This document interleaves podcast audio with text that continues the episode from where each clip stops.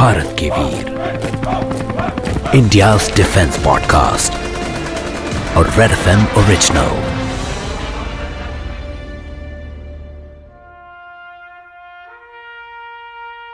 दुनिया के नक्शे पर सातवां सबसे बड़ा देश, जिस पर निर्भर करती है दुनिया की 16.7 परसेंट आबादी। और किसी को परवाह हो या ना हो, देश की फौज को हर भारतीय जान की परवाह है। उन्हें बचाने के लिए कभी बाढ़ से लड़ते हैं, कभी महामारियों से और ज़्यादातर दुश्मनों से लड़ते हैं।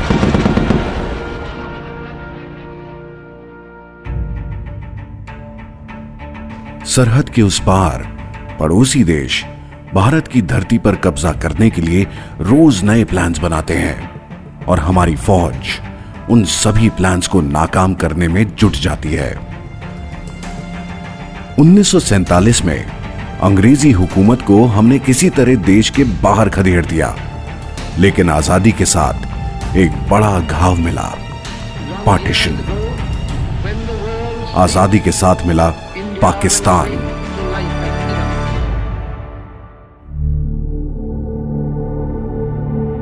वो पड़ोसी जिसने आज भी भारत को परेशान करने के लिए कोई कसर नहीं छोड़ी। लेकिन पाकिस्तान अकेला पड़ोसी नहीं है, भारत का एक और पड़ोसी। कब दोस्त है, कब दुश्मन, कुछ पता नहीं। वो देश अपने मंसूबों में कामयाब होने के लिए किसी भी हद तक जा सकता है। वो देश है चाइना। चाइना की नज़रें शुरू से बॉर्डर के दूसरी तरफ़ की ज़मीन पर थी। एक मौका चाइना को मिला 1962 में। धोखे से चाइना ने भारत के अक्साई चीन के इलाके पर कब्जा कर लिया। भारत अपनी मिलिट्री स्ट्रेंथ को घटा रहा था। कहा जा रहा था कि हमें इतनी बड़ी सेना की आवश्यकता नहीं है। हम गलत थे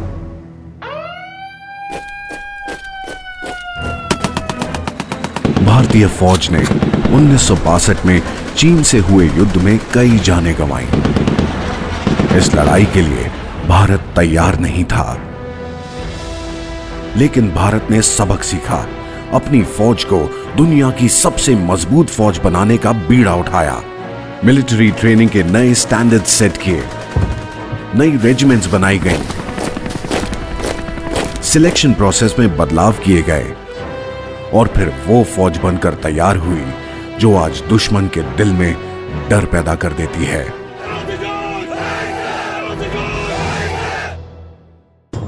वो फौज जो दुनिया में किसी से भी टक्कर ले सकती है और जीत अपने नाम कर सकती है। दुनिया का हर देश भारत की मिलिट्री स्ट्रेंथ से वाकिफ है। पाकिस्तान और चाइना भी।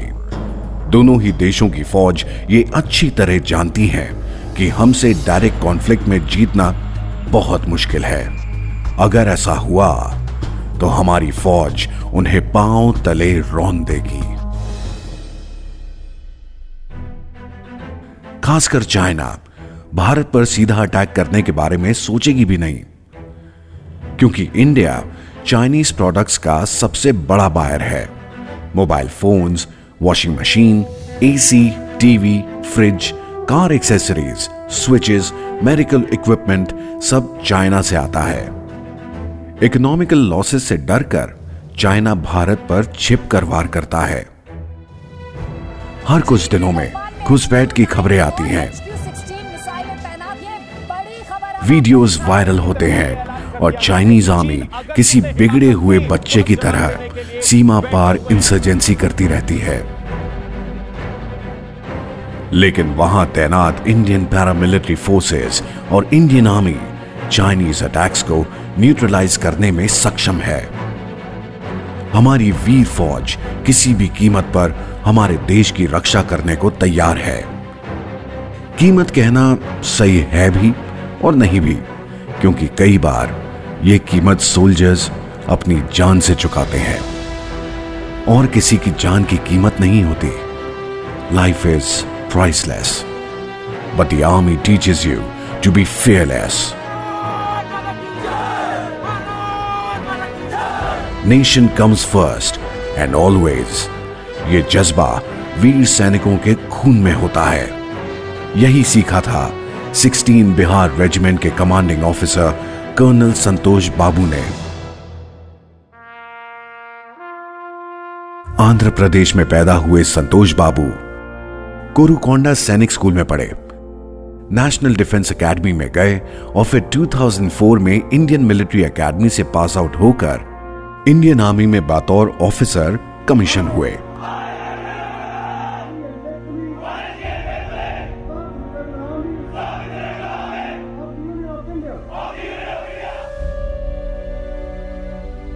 2007 में एक ऑपरेशन के दौरान उन्होंने इंडो पाक बॉर्डर पे तीन इन्फिल्ट्रेटर्स को मौत के घाट उतार दिया। उनके जज्बे और बहादुरी की खूब सराहना हुई।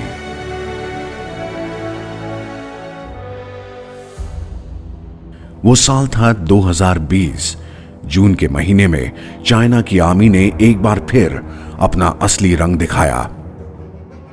एलएसी पर हुए इंडो चाइना पैक्ट के मुताबिक लाइन ऑफ़ एक्चुअल कंट्रोल के दोनों साइड पर डेढ़ किलोमीटर तक इंडिया और चाइना अपना किसी भी तरह का आर्मी बेस नहीं बना सकते।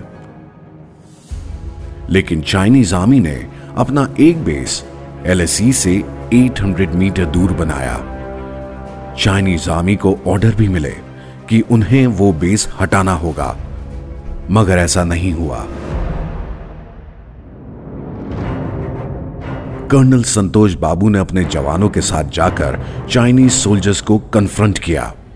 उनके बीच एक लड़ाई शुरू हो गई और देश के लिए लड़ते लड़ते कर्नल संतोष बाबू शहीद हो गए।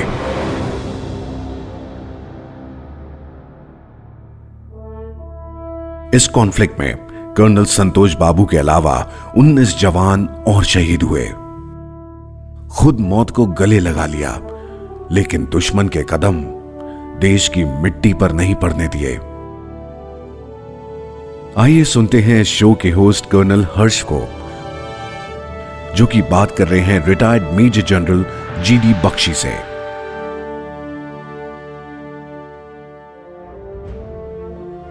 नमस्कार साथियों, जय हिंद। मैं कर्नल हर्षवर्धन शर्मा, आपके सामने एक नया एपिसोड लेके प्रस्तुत हुआ हूँ। आज मेरे लिए बहुत ही सौभाग्य की बात है कि अंतर्राष्ट्रीय और राष्ट्रीय जगत में मशहूर रक्षा विशेषज्ञ मेजर जनरल गगनदीप बख्शी सेना मेडल विशिष्ट सेना मेडल हमारे साथ हैं। सर, आपका बहुत बहुत हृदय से स्वागत है, सर। सर 1971 में कमीशन हुए थे, यानी कि इंडियन मिलिट्री एकेडमी से ट्रेनिंग लेके ऑफिसर बने थे, और छः जम्मू कश्मीर राइफल्स में सर को कमीशन मिला था। उसके बाद जो है सर ने कोई भी ऐसा अपॉइंटमेंट नहीं है जो कि एक अच्छे ऑफिसर की पहचान होती है जो ना किया हो। सर मिलिट्री ऑपरेशन डायरेक्टरेट में दो टेन्योर किए हैं। एनडीसी में इंस्ट्रक्टर रहे हैं। दो बार बटालियन कमांड की है ब्रिगेड कमांड की है और उत्तरी कमान में पहले इंफॉर्मेशन वॉरफेयर के ब्रिगेडियर जनरल स्टाफ बीजीएस से एक अपॉइंटमेंट होता है। सर, पहले ऐसे व्यक्ति थे जो कि इंफॉर्मेशन वॉरफेयर और साइकोलॉजिकल वॉरफेयर की देखभाल करते हैं। आज शायद ही कोई चैनल चाहे भारतीय हो या विदेश का हो, अगर वो किसी स्ट्रेटजी के ऊपर बात कर रहे होते हैं तो सर की मौजूदगी के बिना वो अधूरा लगता है, खाली रखता है। मैं सर सबसे पहले आपसे ये जानना चाहूँगा कि जैसा सभी जानते हैं कि ये महीना वो है जो पिछले साल चीन के दुस्साहस, गलवान वैली में दुस्साहस का एक साल पूरे होने वाला है। मैं आपसे ये जानना चाहता हूँ, सर, कि जो हमारा उस टाइम रिस्पॉन्स था, उसके बाद जो हमने एक्शन लिए हैं, और आगे क्या करना चाहिए जो इस प्रकार का दुस्साहस चाइना दोबारा ना कर सके। जो चीन ने पिछले साल दुस्साहस किया, मैं नहीं समझता कि वो थोड़ी जल्दी में उसे दोहराएगा, क्योंकि उसको उल्टे बाँस बरेली को पड़ गए, लेने के देने पड़ गए। चीन ने सोचा था कि भारत का सर बिल्कुल नीचा है। कोविड के चलते, कोविड की महामारी के चलते भारत बिल्कुल अपनी लोगों को बचाने में लगा हुआ है और ऐसे में वो हमको सरप्राइज़ कर सकेगा। उसने अपनी दो division, fourth Thailand motorise division और सिक्स मैकेनाइज डिवीज़न शिंजियांग से उतार कर लद्दाख के सामने लाया था। और जैसा कि आपको याद है, एकदम से धोखाधड़ी से उसने हमारे एरिया में इंट्रूजन करने की कोशिश की लेकिन चीन को हैरत हुई कि जब हमने ईट का जवाब पत्थर से दिया, जैसे को तैसा हो गया, और उसकी दो डिवीज़न के बदले हमारी तीन से ज़्यादा डिवीज़न हमने वहाँ उस इलाके में tank for tank gun for gun soldier for soldier match करके दिखा दी। फिर झड़प हुई जो है पंद्रह जून की तारीख को वो, जो कि बर्थडे था शी जिनपेंग का। और शी जिनपेंग के बर्थडे के दिन उसके जो नॉर्दर्न थिएटर कमांडर कोशिश की, चाटुकारी की कि मैं अपने बॉस को एक बर्थडे गिफ्ट दूँ, भारतीय सोल्जर्स की लाशें देकर। उन्होंने जो है मौका देखकर वहाँ पे हमला किया और उसके चलते वहाँ पे बड़ी भीषण झड़प हुई, जिसमें हमारे एक कर्नल और उन्नीस जवान शहीद हुए। लेकिन चीन के जो है, पैतालीस वहाँ पे ऑफिसर जेसीओ जवान वहाँ पे शहीद हो गए। पहले तो चीन ने कुछ भी इकरार करने से मना कर दिया, साफ़ मना कर दिया। फिर धीरे धीरे सीआईए से पता चला सीआईए का अंदाज था 35 रूस का अंदाज था 45 और असली फिगर कहीं पैंसठ के आसपास। पैंसठ जो है, वहाँ पे हमने घमासान हैंड टू हैंड फाइटिंग में हमारे लड़कों ने मार गिराए। हमारे कर्नल संतोष बाबू खुद फॉरवर्ड से इसको लीड कर रहे थे। और वो जब उन्होंने पहले उनके ऊपर वार किया तो आक्रोश में आकर हमारे सिपाही वहाँ टूट पड़े। चीन ने दो तंबू उस इलाके में गाड़ दिए थे इंट्रूजन के। उनको जला दिया, चीन ने पत्थरों की दीवार से लेके गलवान रिवर को डैम करने की कोशिश करी थी। जवान आइस ठंडे पानी में घुस के उन्होंने वो डैम को फोड़ दिया जिससे पानी रोक रहे थे और कोई पैंसठ जवान शहीद हुए। वो कैरी अवे करते हुए दिखाई दिए वहाँ से। स्ट्रेचर्स के अंदर लदा लद भरे हुए। चीन हिल गया। चीन हिल गया और उसके बाद आपने देखा किस तरह अगस्त के आखिर में हमारे जवानों ने जो है जैसे को तैसा किया, एक पलटवार किया, कैलाश रेंज की तमाम हाइट जो खाली पड़ी थी, उनको पकड़ लिया, जिससे मोल्डो की जो सबसे बड़ी गैरिजन है चीन की, उसके ऊपर हमारे जवान आके हावी हो गए। और चीन को तो बिल्कुल पैनिक अटैक हो गया। पैनिक अटैक हुआ, उसने हाथ जोड़ के माफ़ी के तकरीबन माफीनामा ही कर दिया। कि साहब जल्दी से इसको खाली कर दीजिए। हम नॉर्थ बैंक खाली कर देंगे, अब साउथ बैंक खाली कर दीजिए। याद रहे, south bank main invasion route है। मैं व्यक्तिगत मेरी राय में हमें खाली नहीं करना चाहिए था, लेकिन उदारता हमारी आदत है, और हमने उदारता दिखाई और वो खाली कर दिया। और जिस तेज़ी से चीन ने डिसमेंटल किए अपने सारे वहाँ के डिफेंस वगैरह क्रेन लगा लगा के तोड़े और पीछे की तरफ़ भागा। ये तो देखते ही बनता इससे साफ़ ज़ाहिर था कि चीन की फौज के होश आवाज़ वहाँ की ठंड में उड़ चुकी। देखिए, बात यह है कि चीन की फौज को लड़े बयालीस साल हो बयालीस साल। और जो आखिरी लड़ाई वो लड़े थे वियतनाम के साथ, उसमें वो पिटे चीन की फौज को बिल्कुल लड़ाई का तजुर्बा नहीं है। उनके जो सिपाही हैं, वो सिंगल चाइल्ड फैमिली के प्रिंसलिंग मतलब साहबजादे या नवाबजादे कहे जाते हैं। नेचुरली इकलौता माँ बाप का बेटा हो, ज़ाहिर है खूब लाड प्यार में पाला पोसा जाता है। ना वो माँ बाप चाहते हैं कि वो मरे, ना वो लड़का चाहता है कि वो लड़ाई के मैदान में कुर्बानी दे। चार साल का इनका टेन्योर होता है। कोशिश रहती है कि धड़ाधड़ खत्म करे और जान बची तो लाखों पाए घर के बुद्धू घर को आए। ये तमाशा वो करना चाहते हैं। तो बहुत महँगा सौदा पड़ गया थी आसान नहीं था, लेकिन कर्नल हर्ष ने बात की शहीद कर्नल संतोष बाबू की पत्नी संतोषी बाबू से, ये एक फॉर्मल इंटरव्यू नहीं है। शहीद कर्नल संतोष बाबू की पत्नी उस गाँव के बारे में बात कर रही हैं, जो आज भी हरा है। सवालों के जवाब उन्होंने गीली आँखों से ही दिए, लेकिन एक पल के लिए भी उन्हें अफसोस नहीं था। गर्व था अपने पति पर और उनके देश प्रेम पर।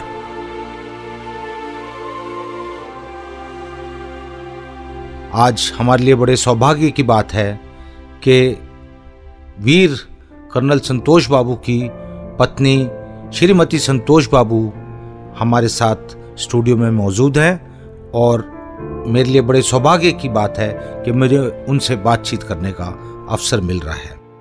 मैम, आप एक वीर पत्नी हैं।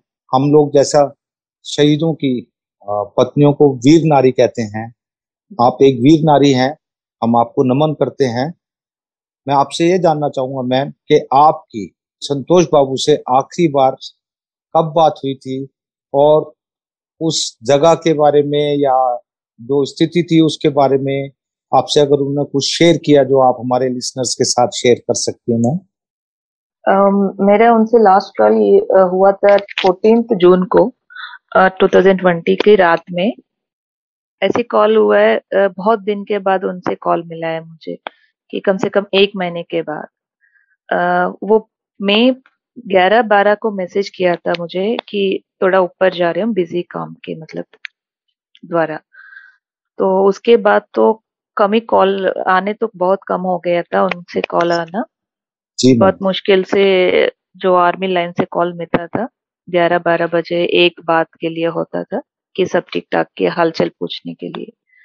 तो अचानक से उनसे मुझे व्हाट्सएप में मैसेज मिला था कि हम मैं थोड़ी देर में आप लोगों को वीडियो कॉल करने वाली हूँ। So me and my kids were very तो एक्साइटेड थी कि एक महीने के बाद पापा से वीडियो कॉल बात करने वाले थे। हम करके बच्चे भी बहुत खुशी से वेट कर रहे थे। बट uh, बहुत दो मिनट की कॉल हुई थी। वो दो वन मिनट की some seconds of you know बात हुआ था। सबको देखा है बट ज़्यादा कुछ बोला नहीं उन्होंने। मैं थोड़ा बिज़ी काम के द्वारा नीचे आ गया हूँ तो मेरा नेटवर्क मिल गई तो कॉल लगाया है। ऐसे उन्होंने कहा था। इतना ही बोला है कि यार पंद्रह को बिज़ी होने वाले हैं एंड मैं सिक्सटीन मॉर्निंग को आपको कॉल करती हूँ। इट वॉज़ नो उनका वॉइस भी ऐसे कुछ डिफरेंस uh, भी मुझे नहीं कुछ लगा कि जैसे नॉर्मल कन्वर्जेशन होता है वैसी बात किया है। एंड जैसे अगर बिज़ी काम में होगा तो कैसे होगा? कि चलो थोड़ा सा हरी में कि यार मैं ब्रिगेडियर के साथ हूँ जैसे का मीटिंग चल रही है यहाँ पे आ, लेकिन सब ठीक है आप ध्यान रखना परसों कॉल करती। इतना ही बोला था उन्होंने।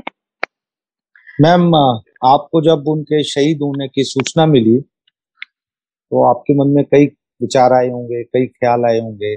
आपके दो छोटे छोटे बच्चे हैं आपने उनको संभालना है। अपने को मज़बूत भी दिखाना है। अब इस बात को एक, लगभग एक साल होने वाला है। तो क्या ख्याल आए थे और कैसे आपने इस एक साल में स्वयं को और बच्चों को संभाला? जी, उस टाइम में तो मुझे इतना ही लगा जो उन्होंने काम किया है कि ये देश के लिए काम किया है। मैं मेरा सेल्फ उसमें भी मैं इतना ही सोच रही थी कि मतलब अंदर से मेरा मन में ऐसे हो रहा था कि देखो आपने कर्नल बन के इतना बड़ा ऑफिसर बन गए हो हमारे हम्म। बहुत ज़्यादा मतलब होने वाला था बट जो हुआ है वो आपने खुद की सीट पोजीशन में जैसे ऑफिसर के रिएक्शन होना चाहिए वो अपने रिएक्शन दिखाया है वो एक्शन आपने किया है वहाँ पे मैं आपके साथ जाना चाहती हूँ जो आपने किया है वो सही होगा बट हम्म। मैंने उनसे यही बोला उस टाइम भी और दिल में भी यही सोच रही थी कि मुझे भी आपकी तरह स्ट्रेंथ दे दो ज़िंदगी भर मेरे बच्चे को बड़ा करने के लिए। आज देश के घर घर में वीर शहीद कर्नल संतोष बाबू का नाम है जिसको बच्चा बच्चा जानता है। ये सब देखकर सुनकर आपको कैसा लगता है? जी सबके घर से और सबके मुँह से उनके नाम निकलने में तो बहुत प्राउड फील हो रहा है जी। कि हम उनकी साथ वाली है। मतलब मेरा हस्बैंड की नाम है तो इतना काम किया है। प्राउड फील होता है मेरे लिए। मिसेस संतोषी शहीद कर्नल संतोष बाबू को उनकी अद्भुत बहादुरी के लिए भारतीय सरकार द्वारा महावीर चक्र से विभूषित किया गया। जब उनको ये पुरस्कार देने की घोषणा हुई तो आपको कैसा लगा? जी उस समय भी मुझे इतना ही लग रहा था लग रहा था कि देखो आ, आपने जितना बड़ा काम किया है कि पूरा डिसीज़न लेके इतना करेज दिखाया आपने तो बहुत आ, अच्छा लगा सुनने में। आ, लेकिन साथ में अगर होता वो ज़िंदा रहता तो हाँ, और। बहुत बड़ी बात होता है हमारे लिए। बिल्कुल ठीक कहा मैम आपने। कुछ समय पहले आपने न्यूज़ पढ़ी होगी कि पुलवामा में शहीद हुए मेजर ढोंडियाल की वीर पत्नी नितिका कौल ने आर्मी की ट्रेनिंग समाप्त कर आर्मी में ज्वाइन किया है ऐसी वीर नारियों के लिए आप क्या कहना चाहेंगी और भविष्य में अगर आपके बेटा और बेटी डिफेंस फोर्सेस में जाना चाहेंगे तो आपका क्या रिएक्शन होगा Yeah, uh, really, Kanalash, it's a very uh, definitely it's a great moment to all. अब नो भी सुनने में बहुत अच्छा लगा था उसके बारे में। मैं appreciation to her and I wish her to get more success in her life सबको पता है कि जैसे अगर आर्मी ऑफिसर की uh, शायद होने के बाद एक uh, उनके ड्रीम्स को फुलफिल करने के लिए उन्होंने ये ऑप्शन चूज़ किया है उन्होंने uh, उसको कंटिन्यू करने के लिए। एंड uh, बहुत अच्छे लग रहा था उसके बारे में सुनने में। बड़े हो गए अगर अभिज्ञा और अनिरुद्ध फौज ज्वाइन करना चाहेंगे आप उनको ज्वाइन करने देंगे। ज़रूर करूँगी कलराश इस बात में मैं पीछे नहीं जाऊँगी कभी भी। मैं अभी तक बहुत सारे लोगों को भी बता दिया हूँ। ज़रूर भेजूँगी मेरे बच्चे को अगर उनकी विश होगा तो। आप एक आर्मी के अधिकारी की पत्नी रही हैं और बहुत सारी आपकी यादें होंगी तो एक आर्मी पत्नी के तौर पर आपकी जो यात्रा रही है, उसके विषय में हमसे कुछ शेयर करना चाहेंगे आप? जी। Army is like an extended family हम सब लोग जैसे मिलजुलते हैं सब के साथ, जल्दी से मतलब फ्रेंडशिप भी हो जाते हैं फैमिली की तरह क्लोजनेस भी होता है फैमिलीज़ में रहने से. एंड एक दूसरे को देखने के लिए और शेयर करने के लिए भी बहुत अच्छा लगता है. एक दूसरे का यू नो केयरिंग भी ऐसे होता है. बहुत सारा सीखता भी है हमने मतलब साथ में रहते। It's an a great feeling for me पिछले एक वर्ष में आर्मी के परिवार से आपका क्या संबंध रहा है? उन्होंने किस प्रकार से आपकी सहायता की है? कुछ बताइए। जी मैंने मेरे शादी होके अभी दस साल कंप्लीट हो चुका है बट मैंने हस्बैंड के साथ तो साढ़े चार से पाँच साल ही साथ में थी। इनिशियली मुझे तो कुछ समझ में नहीं आता था कि, कहाँ से कहाँ आ गया हूँ क्या है मतलब आर्मी को समझने में थोड़ा टाइम लगा मेरे लिए। Once I got to know about this army lifestyle and what is their jobs and why they are doing it all उसके बाद तो मैं बहुत प्यार करने लग। गई एंड सबसे बहुत ज़्यादा अच्छा भी लगता है रिलेशन बनता है and we learn lot of things and families को भी देखने में मिलता है उनके इंस्ट्रक्शन uh, देने में उनको सपोर्ट करने गाइड करने में. Even we also I also learn lot of things army में रह मिसेस संतोषी इतनी कठिन परिस्थिति में भी आप अपने आप को मोटिवेटेड रखती हैं अपने बच्चों को प्रेरित रखती हैं ये आप कैसे कर पाती हैं? हमें बताइए प्लीज़ हस्बैंड को देख के उनके करेज इनकी टाइमिंग इनकी मोटिवेशन आप देशवासियों के लिए कुछ संदेश देना चाहेंगी मैम? सब लोग अपना रेस्पॉन्सिबिलिटीज को याद करना चाहिए हमेशा याद रखना चाहिए ठीक है? याद रखना चाहिए। सबके लिए सपोर्ट करना चाहिए एक दूसरे को। जब मौका मिलेगा तो सब साथ में है करके दिखाना है। मिसेस संतोषी आप स्वयं एक वीर सैनिक की वीर पत्नी हैं। किसी भी महिला के लिए, हमारी बेटी या बहन के लिए जो डिफेंस पर्सनल के साथ विवाह करना चाहती हैं, उनको किस प्रकार का उनका माइंडसेट होना चाहिए? क्या उनकी लाइफ में चैलेंजेस आ सकते हैं? क्या एक आर्मी या डिफेंस पर्सनल से मैरिज करने के एडवांटेजेस हैं? अगर आप इसके बारे में थोड़ा सा बताएँगे तो जो हमारे लिसनर्स हैं उनको इसका बहुत लाभ पहुंचेगा। अच्छा मेरा पर्सनल एक्सपीरियंस है जब मैंने हस्बैंड मतलब संतोष से शादी कर रही थी uh, मेरा दिल में इतना ही बहुत प्राउड फील हो रहा था उस टाइम भी भी कि ये देखो जैसे नॉर्मल पर्सन की तरह नहीं है इनकी जॉब बहुत uh, uh, ये बहुत ज़्यादा ग्रेट वर्क है इनकी करने में। इनको शादी करना है तो बहुत कम ही लोगों को मिलता है आर्मी आर्मी पर्सन को शादी करना। ठीक है? In case everybody is not an, is not an easy job it is not easy ठीक है? इफ़ अगर एक आर्मी ऑफिसर एक आर्मी जवान बनना है तो बहुत ज़्यादा उनके पीछे बहुत ज़्यादा कहानी होता है। उनकी लाइफ में बहुत ज़्यादा लेसन होता है। तो वही मैंने आफ्टर शादी मतलब उसके शादी के बाद मुझे ये सब पता चला है कि आ, इतना बड़ा सा गोल लेके मतलब जैसे पढ़ाई खत्म हो गया एक जॉब लेना तो उसको कंटिन्यू करना नहीं है इनकी जॉब होता है।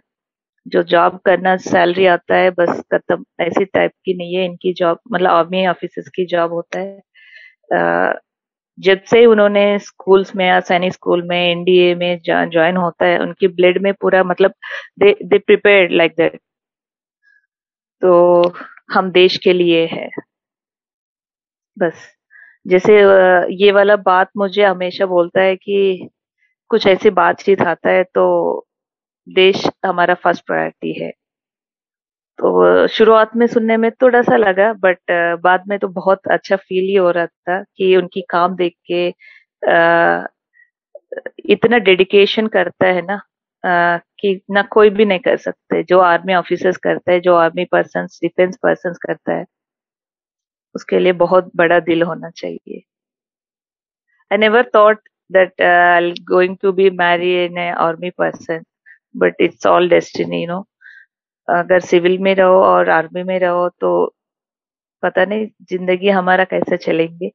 But it's an a great really मैं अभी भी बोलती हूँ, अगर मुझे भगवान ने फिर मौका मिले कि इसी पर्सन को फिर वापस दे कि दूसरा ज़िंदगी में भी, आने वाली जन्म में भी, ज़रूर करने के लिए तैयार हूँ।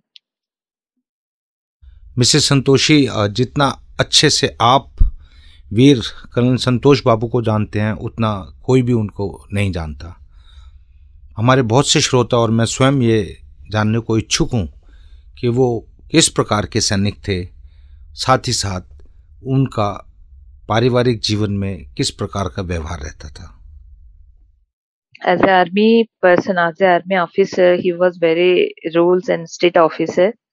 Uh, कहीं में भी कॉम्प्रोमाइज होता नहीं है ना कुछ उसकी शेड्यूल्स में भी उनकी डाइट में भी uh, उनकी प्रोग्राम में और डेडिकेशन uh, में तो बहुत ज़्यादा है। एंड uh, इनकी सीरियस सीनियर्स की जैसे काम आर्डर्स आता है तो फिर पूरा दिन रात भर बैठ के काम करने के लिए he'll show very much interest बहुत सारा देखा है उनकी। इनकी करियर में भी जब बचपन से ही ऐसी है कि हाँ he is first in all things बहुत सारे मेडल्स भी मिला है इनकी एनडीए में भी और सेमिस्टर्स में भी आईएमए में भी। And after marriage of course ये तो उन्होंने बताते रहता था। और शादी के बाद अगर मैं बताऊँगी तो जिस टाइम पे उसकी क्लियर होना था, जो भी एग्ज़ाम्स है प्रमोशंस है, उसके लिए बहुत हार्ड वर्क करता है। एंड बहुत डेडिकेट करता था। इन्होंने डीएसएससी के लिए प्रिपेयर हो रहा था and he clear first attempt first attempt में उन्होंने क्लियर किया है। First experience to see him how much he is uh, uh, taking the challenge and uh, reading practicing it very very sincere officer धन्यवाद Mrs Santoshi.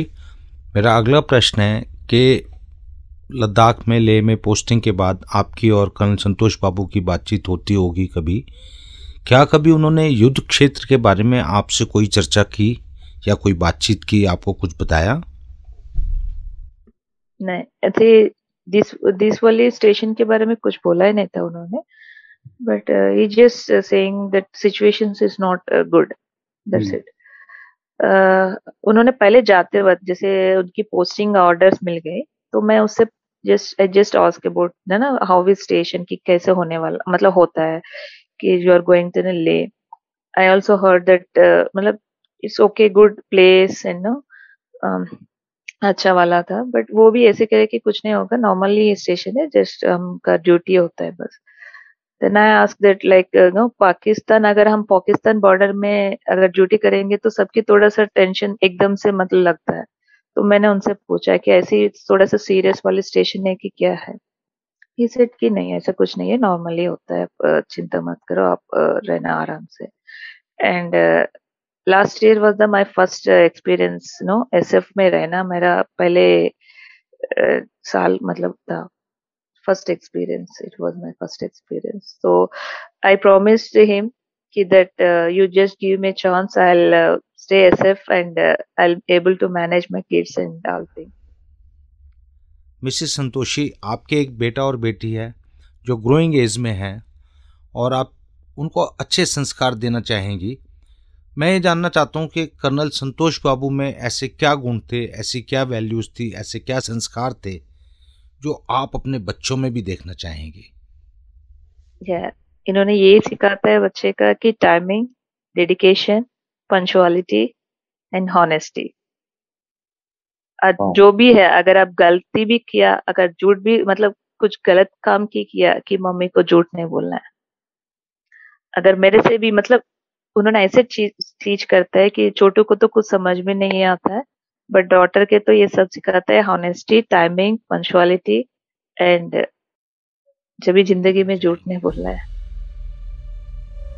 Mrs Santoshi बहुत बहुत धन्यवाद। मेरे लिए बड़ा सौभाग्य रहा आज कि आपसे इतनी सारी बातें करने का अवसर मिला और मैं आशा करता हूँ कि आप अपने परिवार सहित जीवन में हमेशा स्वस्थ रहें, खुश रहें और सब कुछ अच्छा हो आपके साथ। यही मेरी ईश्वर से कामना है। इसके साथ ही साथियों, आज के पॉडकास्ट से मैं कर्नल हर्षवर्धन शर्मा आपसे विदा लेता हूँ अगले एपिसोड तक। जय हिंद।